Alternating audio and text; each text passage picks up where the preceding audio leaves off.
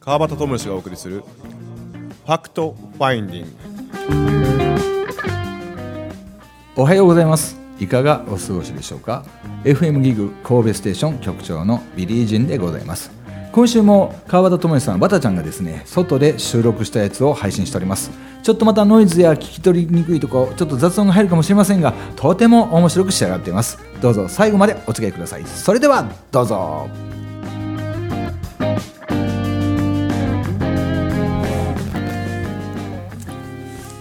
い、えー今週も、えー始まりました、えー Fact Finding。本来の自分を掘り起こすというテーマでですね、えー3週連続で、えー鈴木七沖さんと収録ということでよろしくお願いします。お願いします。ありがとうございます。なんかあっという間ですよね。早いですよね。もう30分近く。そうなんですよ。いやー。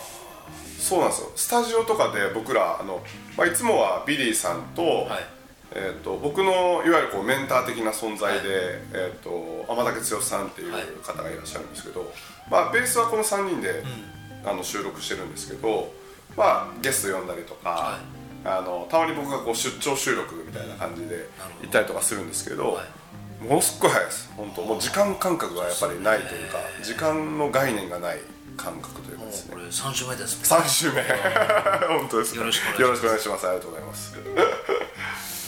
先週はどんな話で終わりましたかね？先週はいろんな話をしたんですけあど陰陽の話もしましたしね。陰陽の話もしましたし、はいはいはい。そのまあ僕なりに言うとまあそのフローっていうか流れをうん。見るためにもその陰陽のまあ力というかそうですね。借りてるっていうはい話をはいはいはいはいはい。しましたよね。はいはいはいはいはい。まああの先週先々週と結構こう、まあ、過去だったりとか、い。ね、未来だったりあ今だったりとはいかっていう部分があるので、そうですね。うまいうまいことね、うんうん、台本も何もそうそうないですね。そうそうそうそうそうそうそうそうう。まいことこう、まあ、未来の、まあ、今後のねはい。えっ、とまあこう活動というかにどういうことをこう大切にこうちょっとしてどうしましょうかね。まあでもね最近今54歳でもう来年はいはい。ね平成が変わりますけど、はい。55歳になるんですけど、はいはい。本当にあっという間だっていうのをあひしひしと感じるんああそうですかはあではあ感じるんだけはあどはあんまりね僕ねこう振り返ったりとあはかあはあ。の後悔ってほぼしたことないんですよ。本当に1個か2個ぐらいなるほどなるほど。なんでもう今が最高と思ってるんでそういう意味から言ってもいやーこれはやっという間だな。すごくやっぱた年々楽しいし。あただまああの自分の中で根性、まあ、僕はあの根性で特に特定の信仰とかないんですけど、今世だけじゃないっていう。考うえので、といってもこの鈴木直樹でいるのははいはいはい。当然限りがあります、まあそうですよね。やっぱり今やろうとしてることを大事にはいはい。淡々とやりたい。今もう54ですから、はいはい。今のテンションと体力で、はあはまあ、目いっぱいやれるのってまあ10年とか15うんうん。年ぐらいだとしたら、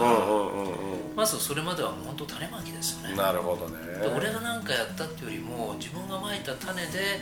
他の誰かがお水をあげるかもしれないしはあはあまあ、それは誰でもいいんですよ。うん。ただやっぱり種をまかないよりも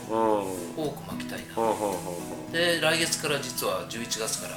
また新しい映画を撮り始めるんですよね。なるほど。うん。えこれはもう1年ぐらいかけて、まあ、原マリー子さんっていううんうん画画家ーうん。の方のまあ曲を使うこと OK いたうん。だいて、まあ、あの野田秀樹さんとか坂本龍一さんとかといつもお仕事をしてんですよえまあ、人生で一番楽しかった日っていうのが借りたいと思いなるほど。はい、まあそれにしても直樹さんも多彩というかこいやでもねそう見えてるだけであそうですか。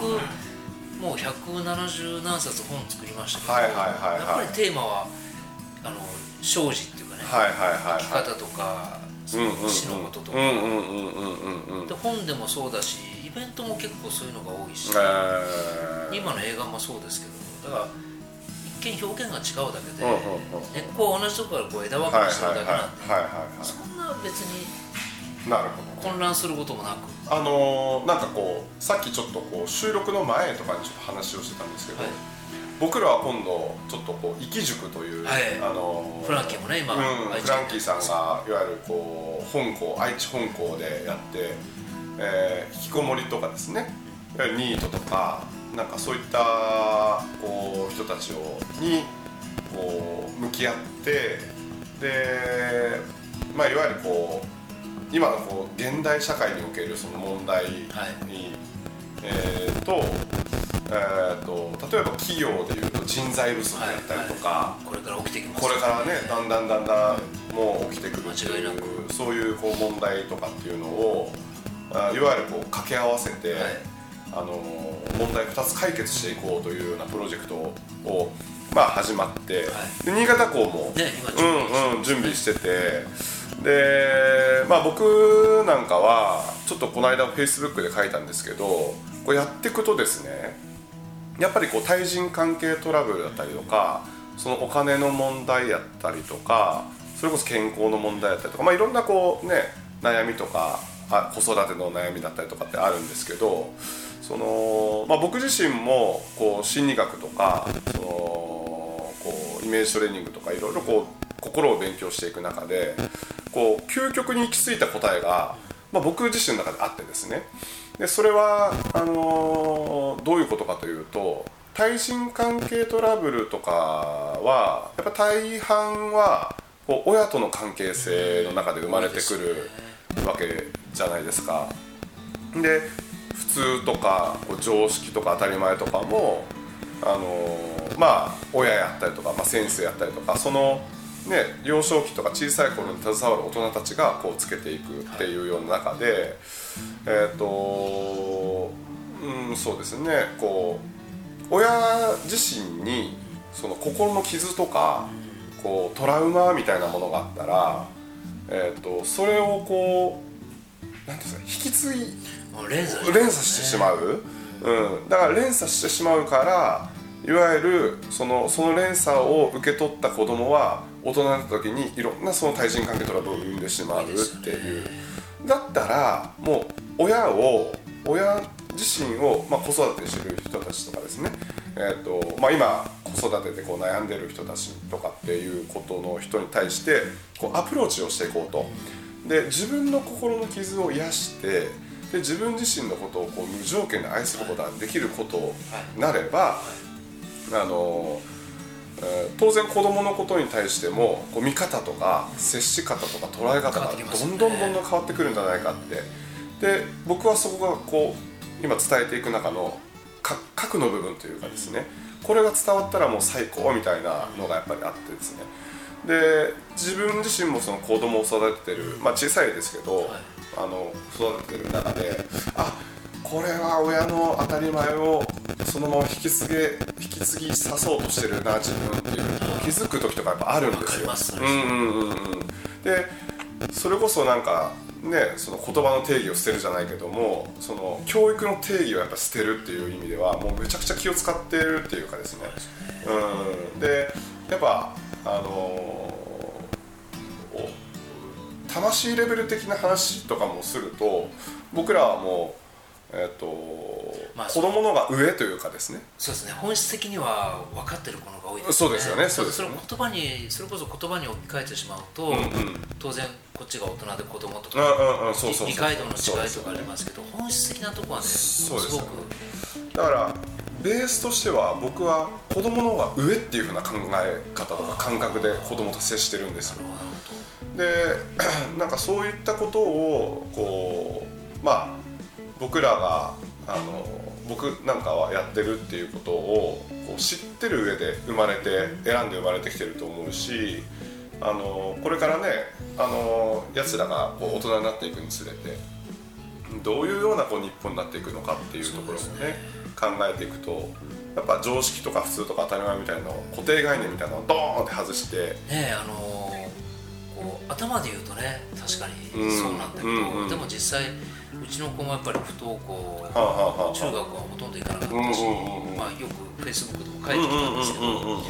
まあまあ結構大変だったんで僕もねもうこ男、まあ、2人暮らしはいはいはいはいはいはい言葉も通じないし、うん。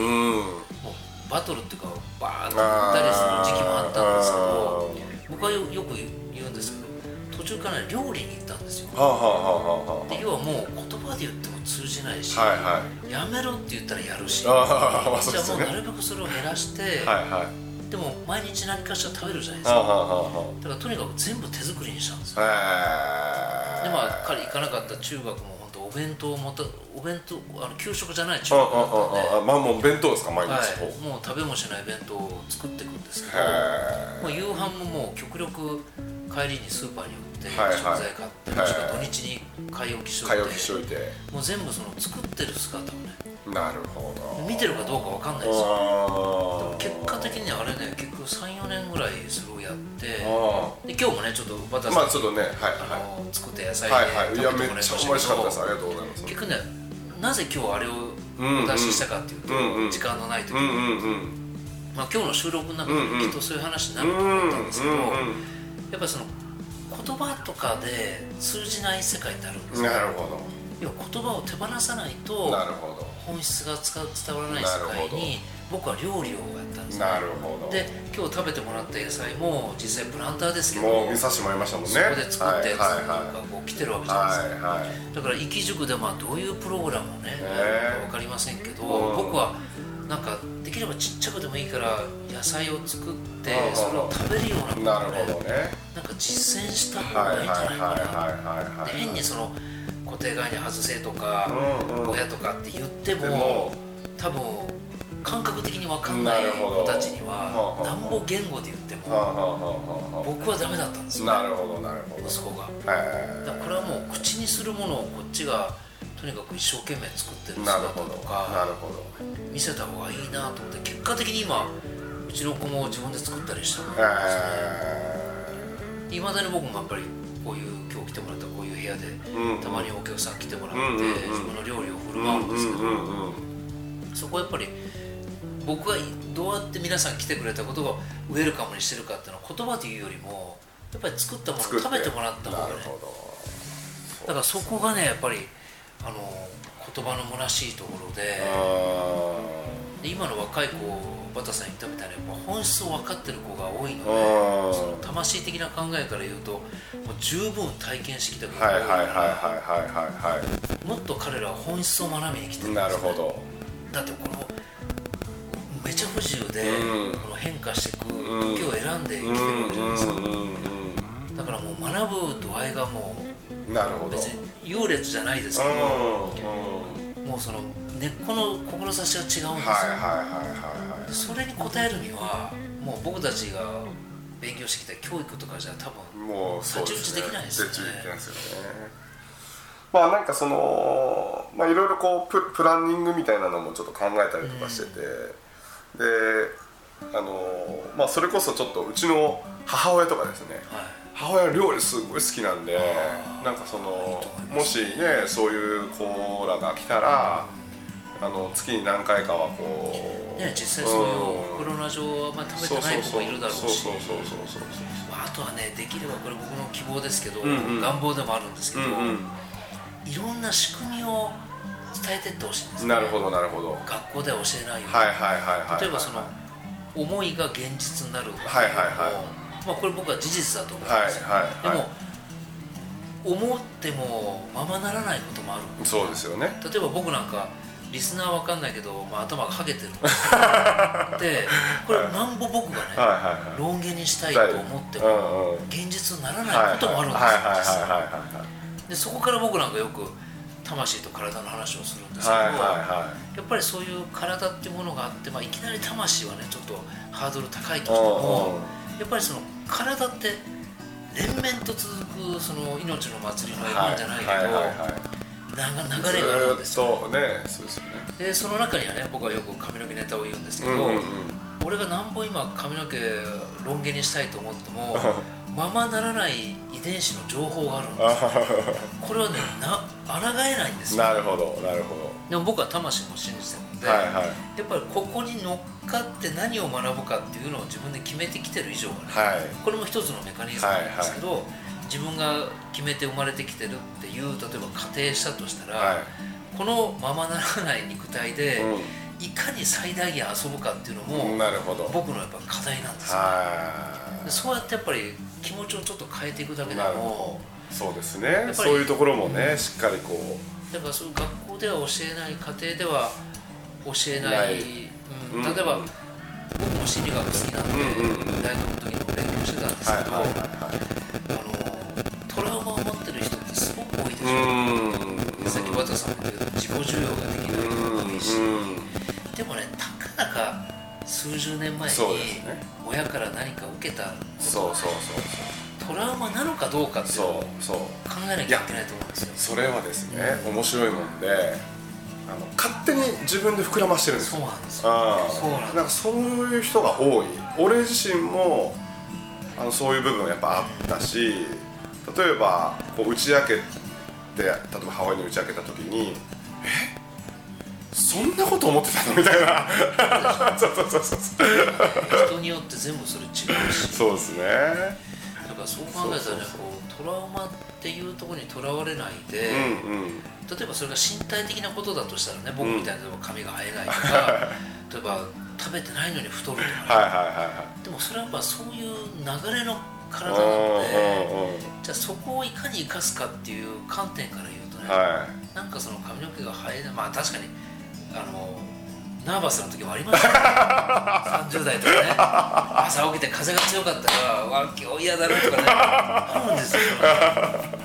多分あの杉浦誠二なら分かってくれると思います。い多分ユウさんとかもこれめっちゃ多分この、はい。この辺で笑ってると思うんです。けどだけどねそれがやっぱり自分まあ自分のことなんですけど、はいはい。自分のこととして受け止めるか、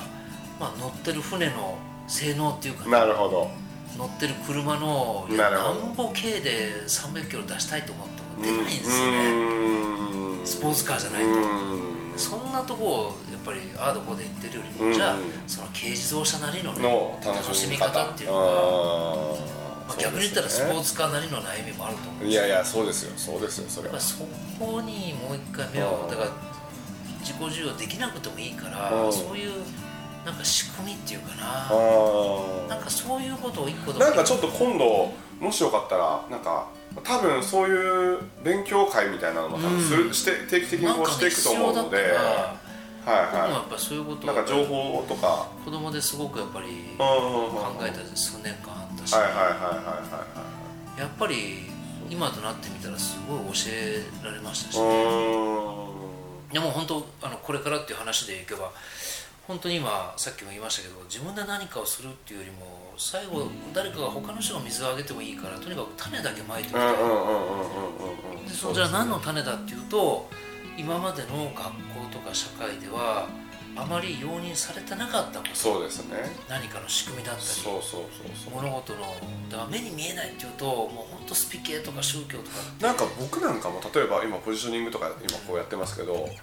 国語理科社会ポジショニングとか入れたいですもんね。本当に日本は答え合わせの教育だったし、はいはいはいはい。ちょっとねあのバタさんとさっきご飯食べながら言ったけど、本当に今までの僕たちって日本に限らずやっぱり共同体っていうある塊の中でのうんうん。個人がどうだってはいう位置づけの中だったんですね、だから僕たちの教育も法律も全てこの塊をより機能させるるための法法律とか教育今みたいにもう個人がどうだとか、うん。うんうん本当さっきも言ったみたいに探すんじゃなくて深めていくっていう観点から言うと、うんうん。もう通用しないのは当たり前なんですよ、ね、そうですよね。そうですよね。特に日本みたいにシニアが多くなってきて、うんよりやっぱり個人がどう生きていくのかっていうのが問われ始めてる社会だとね、もう共同体っていうよりも個の強さっていうかな、強さを持った人たちが10人とか集まった時にもっと楽しいことができる。うん今までは共同で中のなんかみんな同じような感じの人がいて、でもどんぐりの背比べになりますわな、それ。はだって国を機能させるための教育なんででもそこから出た時にもうその比較とかじゃなくてあバタさんはこういうことができる。フランキーはこういうことができる。俺はこういうことができる。じゃあ3人集まったらもっとこんなことできるじゃんっていう発想なんですよだからそう考えるともうなんかとらわれてるっていうよりもまあその体験としてはあったかもしれないけどいやそういうことじゃなくてじゃあそういうひっくるめた俺がじゃあ何できるのっていうとこでね。なんかそういうこを踏まえた上で結構まあ僕も子育てしてるかなって思うんですけどあのうちの子供長男は実は幼稚園年少さんを2回やってるんですよ。そうですかほんでまあこんなことをちょっと言うのはあれやけども、えっと、2年目の時にあのいわゆるまあダブダブってるわけなので、まあい今まで一緒にいた子は一つ学年上に行くわけですよね、だけど、まあ、新しい子友達がこう入ってきてでやっぱこううーんと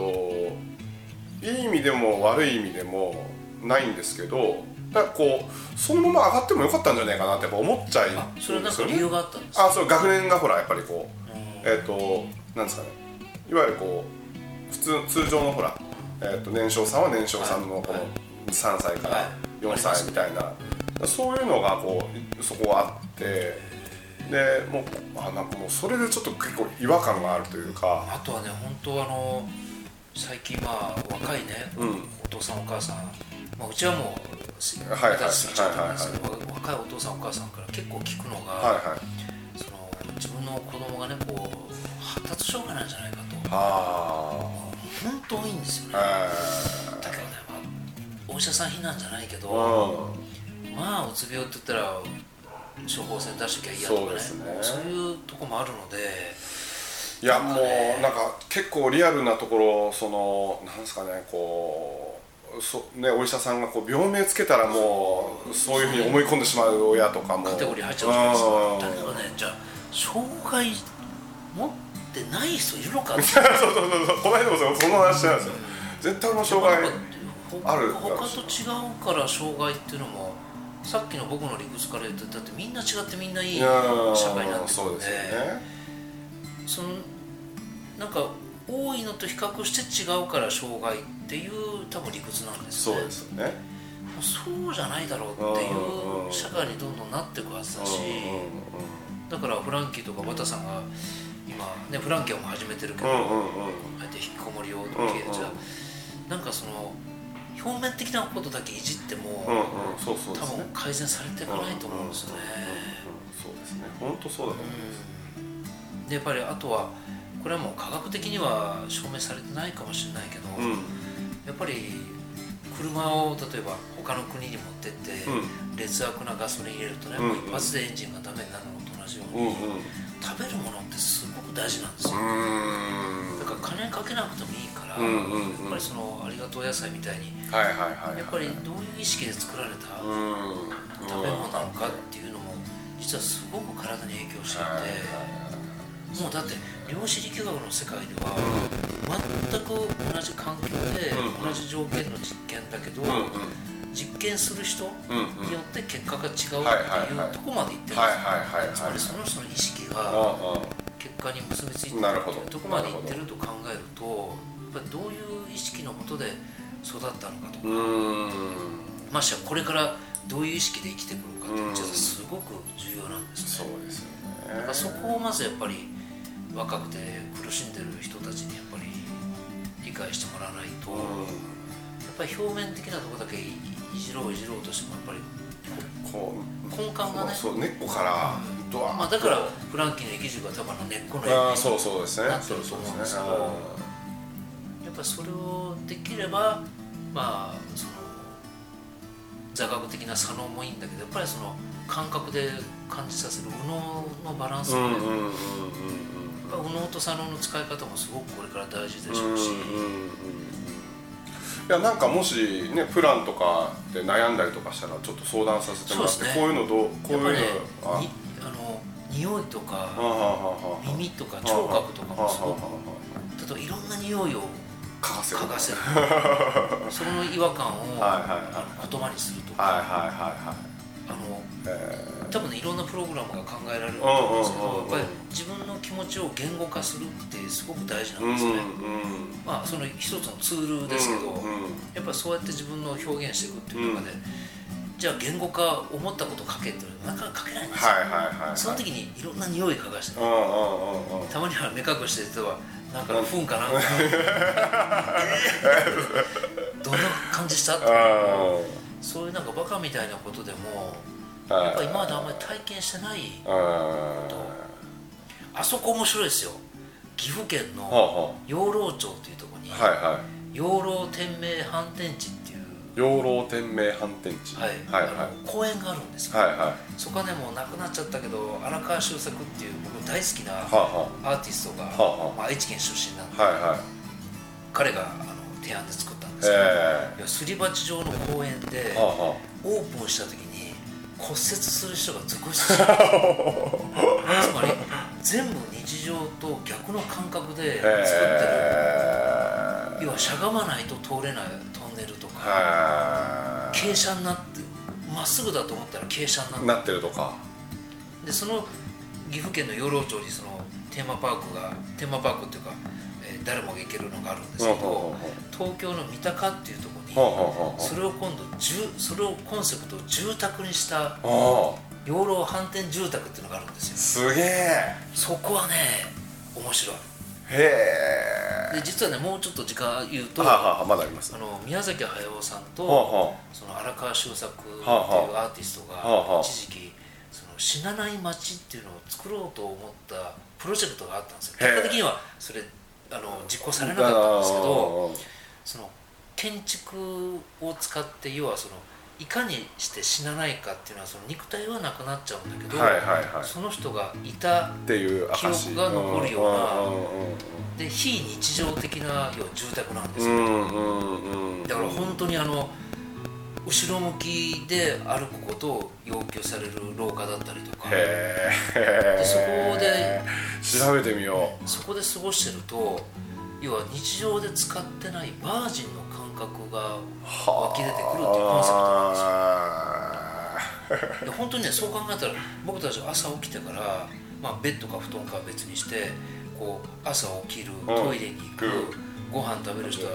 食卓に座る、うで学校会社行く、うん。駅に向かうとかってこう日常的な行動を見てると、は5パターンぐらいしか使ってないんなるですよ。ほどね。体を起こす立ち上がるる。また座る、うん。後ろ向きに歩く人なんていいないですよね。前に行く、横跳びする人なんかいないですから、本当ね5パターンぐらいい今僕ちょっと今日あのここまで来たの思いををイメージしたら多分そんなもんでしょそれ以下かもしれないですね。でたかだかそんな身体的な運動しかしてない僕たちが体と思いってすごくつながってるのでこのパターンしかやってない僕たちがすごいな。思ってる。めちゃくちゃ寒いんですよ、はいはいはいはいはいはで養老にあるもう本当ねフランキーなんか近いから引き連れて行ってほしいんいですよ、えあそこで体験するバージンの感覚あの純粋に爽やかなんですよ。ー、なるほど。だからねああいうのはやっぱり感覚感覚としてね、持って。体験させるとか。なるほどね。だからそういうやっぱりちょっと体験しないことをねさっきの種まきじゃないけど種をまいてきたりしてこれあかあそうですね、そうですね。らなかなかね100%オリジナルって難しいんうんですけどうんうんうんうんできる限りなんか面白くそうですね、時に斬新に。斬新にやってみたいですよね。なんかこれからもねせっかくこうつながりがあるので、はい。えっ、となんか時々ね。こう時々僕がたまに神戸に行ったりして。ああぜひぜひよろしくお願いします。はい。来年ねちょうどあの4月の20 20日に20日に。あの芦屋でイベントやりますはいはいはい。あ神戸ですね。あ神戸はいはいはい。はい。わかりましたいやー3週ありがとうございました。とっても楽しい時間を過ごさせてまたぜひいただきました。呼ん。でください。あの皆さんも鈴木直樹さんもしよかったらあの検索かけてみて、えっとどんな人か髪の毛がないので調べてみてください。よろしくお願いします。よろしくお願いします。ありがとうございました。ありがとうございました。こちらこそ。はい。以上ファクトファインディングでした。ありがとうございました